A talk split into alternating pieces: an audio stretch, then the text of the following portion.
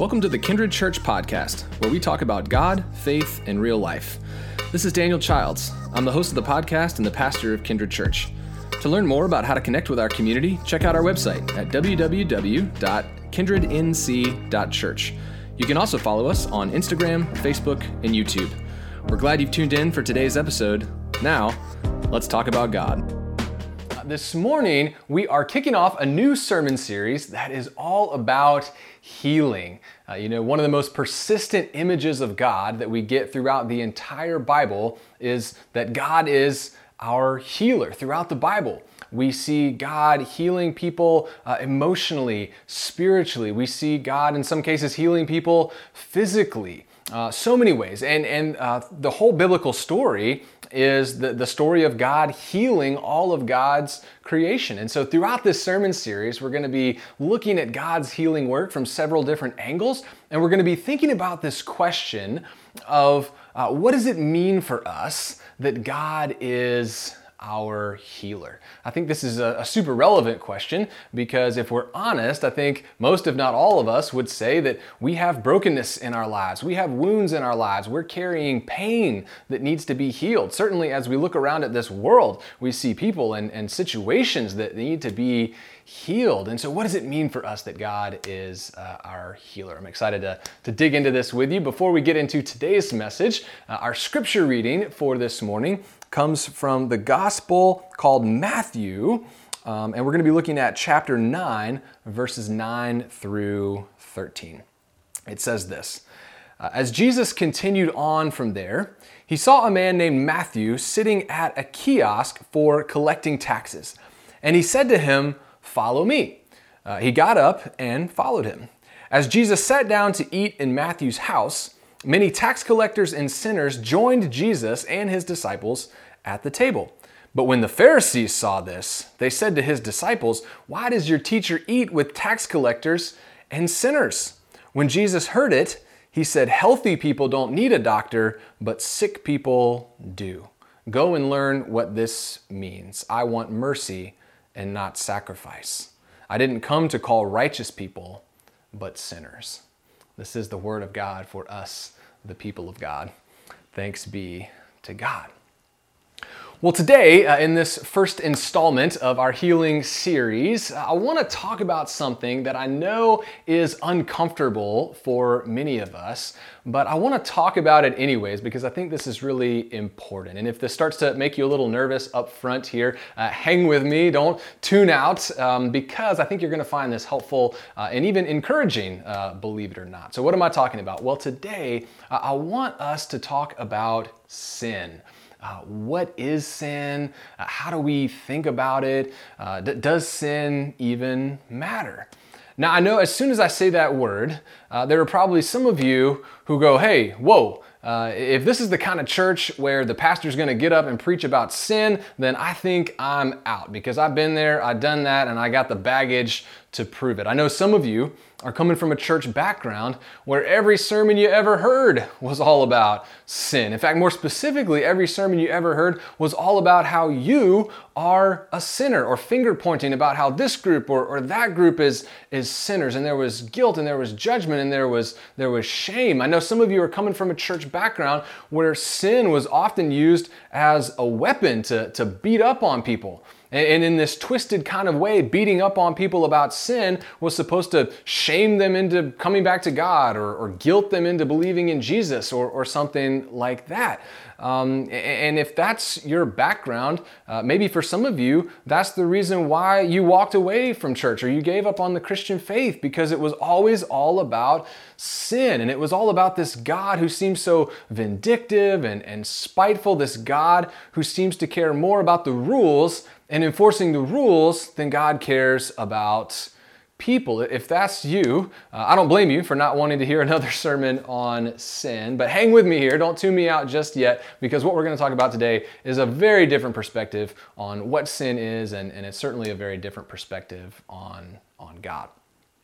Now, I know that uh, others of you, you're coming from like the exact opposite kind of church background, and I'm more in this camp myself. Uh, most of the churches that I've been a part of throughout my life, uh, they really haven't talked about sin much, if at all uh, because the churches that I've been a part of have really wanted to keep the focus on God's love and God's compassion. And, and the implication is often that, you know, if sin really is a thing that exists, uh, it's, it's not something that God is all that concerned about. And so the implication is then that, you know, if, if it's not something that God's real worried about, then it's not something that we need to be real worried about either. Maybe others of you are, are coming from a church background like me where sin just didn't get talked about all that much. Well, what I want us to see this morning is that that perspective is partly right, uh, but only partly right. That yes, absolutely, God is a God of love.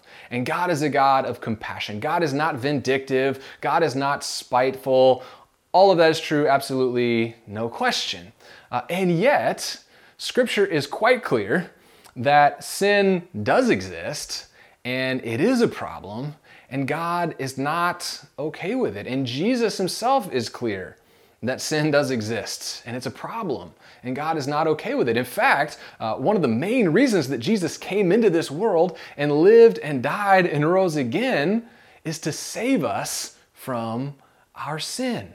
So, so, clearly, sin is something that God is really concerned about, and that means it's just not quite right for us to ignore it or act like it doesn't matter or just sweep sin under the rug. Uh, but that leaves us with this question of how can we, on the one hand, affirm that God is loving and compassionate and God is not spiteful and, and vindictive, and at the same time acknowledge that sin is real and it's a problem and God is not okay with it? How can all of that be true at the same time? This is such an important question because, as you can probably see, this gets right to the heart of who God is. And this gets right to the heart of how God relates to each and every one of us. Well, apparently, uh, Jesus himself, he also thought that this was a really important question uh, because Jesus knew that people of faith often wrestle with this question. And I think Jesus knew that when we get the answer to this question wrong, we can wind up with this misrepresentation of who God is. And when that happens, as some of you guys know from your own church background, that can be really, really harmful. And because Jesus cares about us, he doesn't leave us to just try to like work all this out on our own, but Jesus actually addresses this question for us. And, and, in this story that I just read from Matthew chapter 9, Jesus is speaking directly to this. And the, the answer that he gives us here is so revolutionary and it's so helpful and it's so liberating. So, how does Jesus teach us to think about sin? How does Jesus teach us to think about sin. Well, let's dig into the story and see what we can learn here. Uh, it starts out like this uh, One day, Jesus is walking through this village called Capernaum. Uh, Capernaum is this little fishing village that's right on the, the edge of the Sea of Galilee. I had a chance to actually go and visit Capernaum several years ago. A beautiful place. So Jesus is walking through the village and he happens to, buy, to pass by this booth uh, or, or, kiosk, um, as some translations would have it, uh, where people would go to, to have their taxes collected from them. And as Jesus passes by this booth, he looks inside and he sees this tax collector hanging out in there. And this tax collector's name was Matthew. Now let's pause the story here for just a, a quick bit of background to, to, set the stage for the rest of the story. As we've talked about many times before, if you've been uh, worshiping with Kindred for, for some time, uh, at this point in history, Israel was occupied by the Roman Empire. And the Romans would impose these very, very heavy, these, these like brutal taxes on the Jewish people. And of course, the Jewish people hated that. But what made things even worse was not only the, the Romans, not only did they tax the, the Jewish people, but then the Romans would use that money to pay for the Roman soldiers who were in Israel, oppressing people, uh, mistreating people on a daily basis. So the effect was the Jewish people were being forced to pay for their own oppression. You can imagine how they felt about that. But there was actually a group of people in this society that the Jews hated even more than the Romans, and that was the tax collectors. The tax collectors. Now, why do people hate the tax collectors so much? Well, uh, when the Romans were going around collecting taxes, sometimes they would actually use their own soldiers to, to do that work, but a lot of times, more often than not, they would actually recruit locals. They would appoint some Jewish people to collect taxes from their fellow Jews. And the way that these tax collectors would make their living is that they would overcharge people on their taxes and then they would get to pocket the difference. And there wasn't really any regulation going on about how much the tax collectors could overcharge people. So typically they would overcharge a lot. And that meant these tax collectors, they were getting rich by effectively stealing from their own people and working in cooperation with the Romans to oppress their, their fellow Jews. So you can see why the tax collectors were so hated and, and despised. They were among the most hated people in this entire society. Well, back to the story. So again, Jesus is walking through Capernaum. He passes by the tax collection booth. He looks in. He sees this tax collector named Matthew. And for some reason in this moment, Jesus decides to go and approach Matthew. And what does Jesus say to him here? Do you remember? Does Jesus berate Matthew for being a sinner and a sellout and a disgrace to the people of God? That's not what Jesus does. Uh, does Jesus condemn Matthew for violating some of God's most important commandments. No, that's not what Jesus does here either. Instead, Jesus does something that is just completely unthinkable.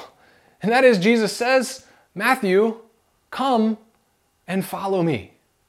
Come and follow me. In other words, Jesus is inviting Matthew, the tax collector, to come and be one of his own disciples. You know, we can imagine what Jesus' other disciples thought about this. You know, there was upstanding disciples like Peter and James and, and John, good, respectable people. And I think they had to be standing there thinking, Jesus, what in the heck? This is a tax collector. You can't call him to come and be one of us. But after Jesus invites Matthew to be uh, one of his followers, um, the situation gets even worse in the perspective of the other disciples because Jesus then goes and he, he has dinner at Matthew's house, a house that was probably really nice and paid for with stolen money. But Jesus goes there anyway. And, and while he's there, Matthew starts inviting a bunch of friends. And you can imagine who the friends of tax collectors are. It's only other tax collectors and, and other sinners. And so suddenly, Jesus is in the midst of this party, this dinner party, where he's surrounded by all these sinners, all these people who just blatantly disregard God's commandments. And Jesus' other disciples, they're, they're watching all of this thinking like, WTH, Jesus, I mean, what, what is this? And just about the time they're, they're trying to wrap their heads around why Jesus is doing this and, and why Jesus is like at this party with all these sinners, apparently just having a great time, uh, about that time, these, th- these Pharisees come up on the scene. Uh, quick pause here for background on the Pharisees. The, who are the Pharisees? Well, uh, they were a group within Judaism at this time, and they advocated a very strict adherence to God's commandments, a very strict adherence uh, to the Jewish law, which is a, a part of what we now call the, the Old Testament. And they figured that, you know, if God went to the trouble of giving us these rules to live by, then God's deepest desire for us must be that we follow the rules. And this is important to see that just like many of us were taught in the churches that we grew up in, uh, the Pharisees believed that sin is ultimately a violation of God's rules. And they believed that God's primary response to sin is punishment. God's primary response to sin is punishment, so the Pharisees So that's who the Pharisees are. So you can imagine what happens. They roll up on this scene where Jesus is partying with a bunch of tax collectors and, and sinners, and they go up to Jesus' disciples and they start kind of mocking them. And they say, Hey, uh, we, we thought your teacher was supposed to be all holy or something. We thought your teacher was, was supposed to be sent from God. And if that's the case, what's he doing partying with sinners? I mean, if he was really sent from God, he wouldn't be partying with these people. He would be condemning these sinners. He'd be punishing these sinners. If he was really sent from God, he would be hanging out with righteous, rule following people like us because that's what God is like, the Pharisees say. Well, the disciples, Jesus' disciples, they're they're standing there and they don't really know how to respond to this. Uh, in fact, honestly, I think a lot of the disciples probably agree with the Pharisees. They don't know why Jesus is doing this. But Jesus overhears what the Pharisees are, are saying to his disciples, and he comes over to confront the Pharisees. And in this moment, Jesus says something that is so simple and yet so profound. And Jesus gives us this whole new perspective on what sin is And he gives us this whole new perspective on how God responds to sin. This is so important. Don't miss this. We get this in Matthew chapter 9, verse 12. Jesus says this to the Pharisees. He says, Healthy people don't need a doctor, but sick people do.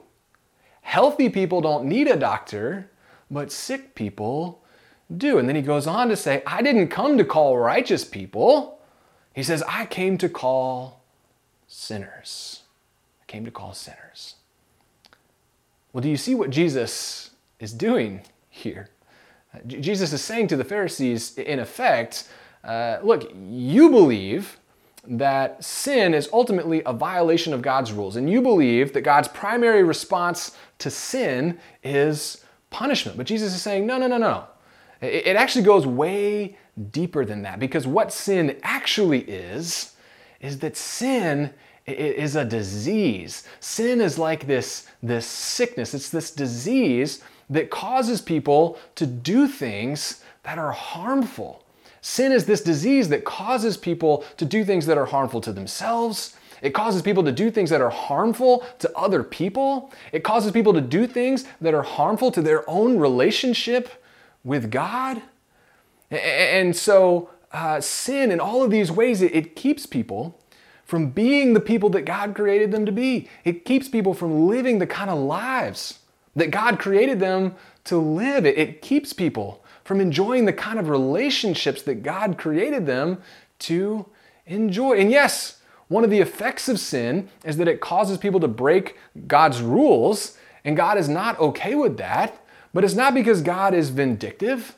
It's not because God has so much love for the rules themselves. It's because, like a loving parent, God has given these rules and, and these commandments to, to guide people and, and to protect people because God loves people. So, so don't you see, Jesus is saying, that, that sin is this disease that causes people to do things that are, are harmful. And so, because of that, God's primary response to sin is not this vindictive desire for, for punishment, but God's primary response to sin is this deep desire for healing. For healing. God's primary response to sin is, God, is this deep desire for healing. So that's what Jesus is getting at when he says this line about healthy people don't need a doctor, but sick people do. Jesus is, is saying, Look, I'm not here to hand out rewards to the righteous. I'm not here to dole out punishment to, to sinners. That's not what I'm about. Jesus is saying, No, no, I'm, I'm like a doctor. And I'm here to bring healing to everyone who needs it. And by the way, don't kid yourself, everyone needs it so that they can be the people God created them to be, so they can live the lives God created them to live, so that they can enjoy the kind of relationships that God created them for. That's why I'm here, Jesus says. And that's why we see Jesus hanging out with sinners, calling sinners. Jesus knows that they, or better yet, that we need to be healed. We need to be healed. So, to get back to our original question that we lifted up earlier of, of how can we affirm that on the one hand, God, God is loving and God is compassionate and God is not vindictive and God is not spiteful, and at the same time, how can we acknowledge that sin is real and it's a problem and God is not okay with it? How does all of that hang together?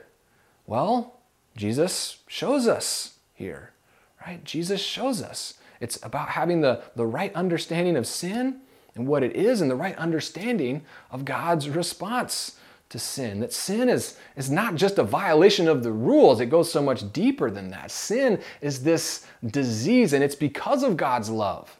And it's because of God's compassion for us that Jesus comes to bring us what we need.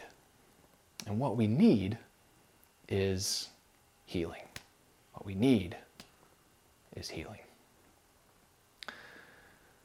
Once we allow Jesus to reframe our understanding of sin in this way, it kind of leaves us with a choice that we have to make. We have to choose whether we're going to respond like we see the Pharisees do in the story, or we can choose to respond like we see Matthew himself do in this story. So, what do the Pharisees do? Well, here's how they respond to all of this. Essentially, they just keep pretending that they don't have this disease. They, they keep pretending that they're immune, that they have no need of healing because they have no sin in their life. And so, what do they do? Well, they do what religious people do so often, which is they start judging, judging, judging, judging, or rather, they, they keep judging.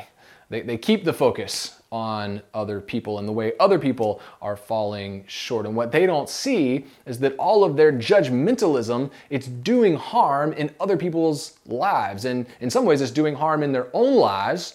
And the harm that they're doing is actually proof that they do have sin in their lives. After all, they're, they're just not acknowledging it. So, ignoring sin, uh, pretending like they don't have it, that didn't help the Pharisees, but that just made their whole situation worse. Uh, a quick illustration uh, about this same dynamic or a similar dynamic. Um, uh, this summer, I uh, had an injury in my shoulder. I was working out and, and got this injury, and uh, it was painful. But at first, uh, like on some level, I knew that I should like slow down and take some time off and, and rest up, you know, and, and allow the, the injury to heal. But I didn't want to do that and I was being impatient with it. So I just pretended like the injury didn't exist, and I just kept working out like normal and, and all of this. And uh, as you can imagine, uh, the, the, pain didn't get better, but the, the whole situation got worse. And that's kind of how the Pharisees uh, approach sin. You know, they say, I don't have it. Uh, you know, that's for other people. I don't need healing. That's for other people only. Well, as the pain got worse with my injury, eventually it got so bad that I was forced to admit that I was injured and I did need help. And so I went to a doctor and I got some medication that helped a lot. And I took some time off to rest and, and let it heal. And that, that helped a lot. The, the lesson for us here is don't be like the Pharisees, pretending that we don't need this kind of healing that Jesus has come to bring us, but instead, we should be like Matthew. We should be like Matthew. So, what did Matthew do in response to this uh, from Jesus? Well, um, we have to remember that throughout Jesus' whole conversation with the Pharisees here, uh, Matthew himself was right there. I mean, he was within earshot, and that means that Matthew heard Jesus call him a sinner. Matthew heard Jesus say that he was sick and that he needed healing. And what did Matthew say in response to this? Did Matthew say, huh, no, Jesus, hang on, I'm not sick. You know, how dare you call me a sinner? Jesus, no, that's not what Matthew said. In fact, Matthew didn't say anything. And why didn't Matthew say anything? Well, it's because Matthew knew that when Jesus was calling him sick and Jesus was calling him a sinner, he wasn't insulting him. That wasn't some kind of a put down, it was a diagnosis. Jesus was simply diagnosing him. And Matthew was actually so grateful for that. Matthew was so grateful that God loved him enough that despite all the ways he had fallen short, despite all the harm he had caused, despite all of the commandments of God that he had broken, sometimes intentionally, that nevertheless God loved him so much that God would bring him the healing that he needed. Matthew was transformed by that. And so after this, Matthew did go on to, to follow Jesus. He ends up becoming one of the, the 12, one of the inner circle of Jesus' closest disciples. And he learned from Jesus and he allowed Jesus to lead him away from this life of sin and into healing instead. And it transformed his heart and it transformed his life so much so that Matthew had this burning desire that he wanted to share the story of Jesus with many, many other people. In fact, he wanted to share his own story with many other people. I wonder if you noticed that the, the book of the Bible where we get this story is called Matthew. Do you know why this book is called Matthew? It's because Matthew, the tax collector, is the guy who ended up writing this book later in his life. After Jesus' resurrection, after Matthew had become a leader in the early church, he decided to write a book all about Jesus. And in that book about Jesus, he includes his own story. This is actually autobiographical from Matthew. I mean, what a, what a powerful testimony to the healing power of Jesus. What a powerful testimony to the importance of acknowledging that all of us need the healing from sin that Jesus came to offer to us. Pretty amazing. Pretty amazing. So, uh, if we can be less like the Pharisees, and if we can be more like Matthew, then we can stop being so judgmental of other people and we can be free to, to be really honest about our own tendencies to do things that are harmful, harmful to ourselves, harmful to others, harmful to our relationship with God. And then we can find healing as we, just like Matthew did, as we follow Jesus. And that means that we can be more fully the people that God created us to be. That means that we can live more fully the lives that God created us to live. It means we can enjoy more fully the kinds of relationships with God and other people that God created us to enjoy. Let me pray for us. Oh, gracious and, and merciful God, uh, we thank you that you are not a God who is spiteful and vindictive and punitive, as unfortunately many of us have, have been taught or given the impression in the church backgrounds that, that we're coming from. But we also thank you that you're a God who cares enough about us to not just ignore the sickness and the disease that we have. But God, that, that even though sometimes we don't want to hear this news that we're sick, sometimes we fall into that trap of trying to pretend like we don't need help with this. Nevertheless, you know what we need, and you give us what we need. And so you come to us to lead us into a different life, to lead us into healing, to show us a better way. God, give us the grace Give us the humility, like Matthew, to not be offended by this diagnosis, but to be grateful for this diagnosis and the, the love that prompts it, and the love that prompts the healing that you give us, God. Uh, we pray, Lord, that you would make us mindful uh, of the ways this disease of sin is affecting our lives, as painful as it can be to sometimes take a close look at that. But we know that we can do that, God, because of your loving, compassionate posture towards us. We know that we can be honest about the ways that we need to be healed because we know that you love us unconditionally and that you're going to keep loving us and, and keep working on us to, to keep healing us until that day comes when we uh, are fully and finally healed and we can live forever with you.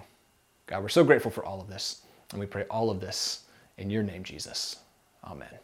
Amen. Well, friends, uh, thanks again for tuning in. As always, if you have questions or follow up about the sermon, please uh, don't hesitate to reach out to me. Um, definitely check out the video description below for announcements and uh, other important information about things that we've got going on. Uh, I hope to see you in person at some point if you live uh, in our area. Look forward to that. And uh, may the peace of Christ be with you. Have a great week.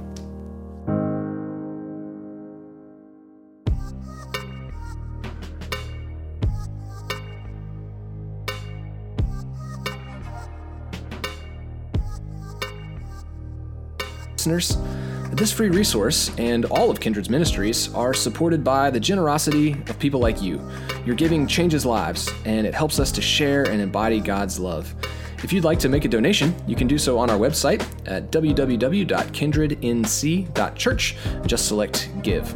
You can find lots of ways to connect with our community on our website as well as on our social media pages. Thanks again for listening, and we will catch you next time.